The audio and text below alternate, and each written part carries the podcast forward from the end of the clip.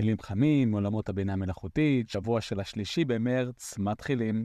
ראשון ב-AI העדכונים החמים בעולמות הבינה המלאכותית. ונתחיל עם עדכון ראשון שמגיע מחברת סיילספורס. חברת סיילספורס, למי שבמקרה לא מכיר, מדובר בחברת תוכנה שמספקת פתרונות בתחום של ה-CRM, שזה ניהול קשרי לקוחות, והיא משיקה, או אפשר אולי להגיד משיקה מחדש, את איינשטיין קו-פיילוט, שמדובר על אה, עוזר, עוזר אה, וירטואלי מבוסס בינה מלאכותית. אה, אפשר להגיד מעין כמו צ'אט GPT, אבל רק שמותאם לסיילספורס. אז קודם כל, מאוד אהבתי זה שזה איינשטיין, איינשטיין, כי זה גם בעצם uh, מה שאני משתמש בו בפרסום של uh, הפודקאסט שלי. Uh, אבל מעבר לזה, מדובר פה באמת uh, בקפיצת uh, מדרגה. קודם כל, זה מראה שסיילספורס כמובן, uh, מש... היא חלק מהמשחק של הגדולות. ובעצם uh, מוציאה כלי שהוא שלה, ומותאם לצרכים שלה ולקהל יעד שלה. יש פה משהו שהוא עם ערך מאוד משמעותי וערך מאוד ייחודי, כי כאשר פונים לאיינשטיין קור פיילוט, אז המידע שהוא מתבסס עליו זה המידע שיש למשתמשים על לקוחות שלהם. ואז ה-use case פה אה, הוא הרבה יותר משמעות. בואו נסביר את זה בשתי דוגמאות. דוגמה ראשונה, בתחום של המכירות, איש מכירות רוצה לכתוב הצעה ללקוח, אז הוא יכול לבקש מהקור פיילוט שיכתוב לו הצעה, בהתבסס על המידע שיש לו, על כמות השימוש שלו, אם הוא קיבל הנחות בעבר, מה מעניין אותו, ואז הקור פיילוט יודע לכתוב הצעה מתואמת אישית. יש לזה ערך מאוד גבוה. אה, דבר נוסף, אה, בשירות הלקוחות, פונה הלקוח אלינו אה, והוא שואל שאלה, אז אפשר להביא לו, תשובה מהירה מהקופלט על בסיס המידע שכבר יש לנו, גם מענה מהיר וגם מענה יותר איכותי.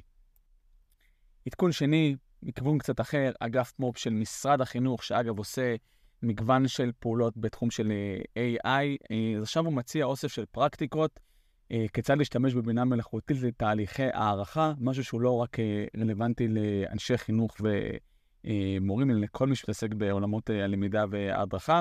אז הוא מציע את המגוון פרקטיקות, לבנות צ'טבוט, לבנות מחוון, לעשות אולי הערכה חילופית באמצעות תמונות. הוא מנה את כל הפרקטיקות למאגר שלו, מאוד מפורט, מאוד מסודר, מאוד מאורגן, step by step. גם אנשים שפחות מכירים את התחום, אז כל מי שעוסק בהערכה, לכו ותציצו, שווה. עדכון שלישי הוא על אירועי למידה. הלשכה לטכנולוגיית המידע מזמינה אתכם לאירוע בשם הייטק אקסלנס דיי, או בתרגום חופשי, כשבינה מלאכותית פוגשת הצטיינות אישית. אה, יהיו שם מספר הרצאות אה, של דוקטור אלונה סגל, ניר מקובר ודרוג לוברמן. הכנס יתקיים ביום שלישי, ה-26 לשלישי, בשעה 8 עד 1 וחצי. מדובר בכנס ללא עלות, אבל חובה להירשם, וזה כמובן כנס שהוא פיזי. ואירוע למידה נוסף שממש התקיים יום אחרי זה, של הרשות לחדשנות, כן, אירוע בשם שנה וחצי מפרוץ הבינה המלאכותית היוצרת, מה קרה ומה עתיד לקרות. אגב, אולי תחשבו על שם קצת יותר קצר.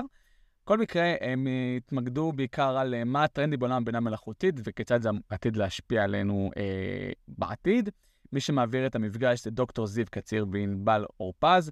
אה, כמו שאמרתי, זה יתקיים ב-27 לשלישי, יום אחרי זה, בשעה 12 עד 1, בזום ללא עלות.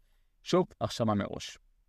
העדכון הרביעי הוא טיפ מנצח איך לקבל תמונה יותר מדויקת כאשר אני מנסה לייצר אותה באמצעות ה-chat GPT. אני אתן את זה דוגמה, אני עכשיו רוצה לייצר אה, מזלג עם שלושה קצוות בלבד. וה-chat GPT לא עושה מה שאני רוצה, אז מה שאני צריך לעשות זה להגיד את הדבר הבא, תתאר לי אה, מזלג עם שלושה קצוות אה, בלבד, בלי להשתמש במילה מזלג. ואז יכתוב לי את התיאור שלו, ואת התיאור הזה אני כותב כמו שהוא, כדי לייצר את התמונה החדשה. מוזמנים לנסות. עדכון חמישי, ChatGPT זה לא סוד, הוא שחקן מאוד משמעותי, לא רק בתחום של הבינה המלאכותית, אלא בכלל בכל התחומים, והוא כל כך משמעותי שהוא אפילו הוא פתח עמוד אינסטגרם חדש משלו, אני כמובן אצרף לינק. אה, סביר מאוד להניח שיהיו שם עדכונים וטיפים שקשורים לכלי, אני מאוד אוהב את זה כי זה מגיע מהמקור עצמו. ודבר נוסף, שמה שרלוונטי ל-chat GPT, סביר מאוד להניח יהיה גם רלוונטי לפחות בחלקו, גם למודלי שפה אחרים כמו ברד, אה, קלוד וכולי, אז שווה לעקוב. זהו, סיימנו. כרגיל, אני הייתי אריק אינגבר, אתם מוזמנים לשתף את הפרק ולהצטרף לקבוצת הוואטסאפ השקטה. וכל הלינקים כרגיל יהיו בטקסטור של הפודקאסט. נתראה שבוע הבא.